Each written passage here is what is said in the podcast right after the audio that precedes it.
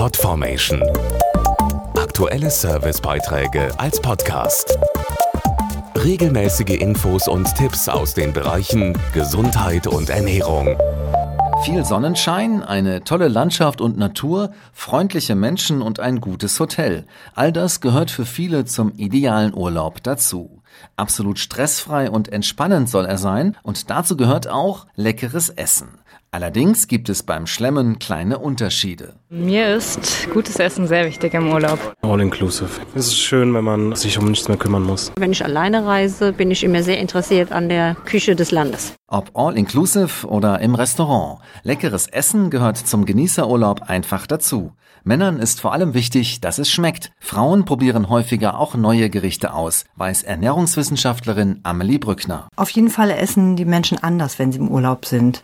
Es wird üppiger gegessen und das bedeutet natürlich für den Magen eine große Umstellung. Also es gibt andere Zutaten, die Speisen sind andere, sie sind häufig fettiger und reichhaltiger und deshalb sind Magen-Darm-Probleme keine Seltenheit. Auch deshalb sollte eines in der gut ausgestatteten Reiseapotheke nicht fehlen. Wenn es zu Beschwerden im Magen-Darm-Trakt kommen sollte, helfen sehr gut pflanzliche Arzneimittel, wie zum Beispiel Iberogast. Es enthält 9 verschiedene Extrakte von Heilpflanzen und die wirken entweder anregend oder beruhigend und können die Beschwerden somit richtig gut lindern. So steht eigentlich einem schönen Resturlaub und auch weiterem Schlemmen nichts mehr im Wege. Mehr Infos auf iberogast.de.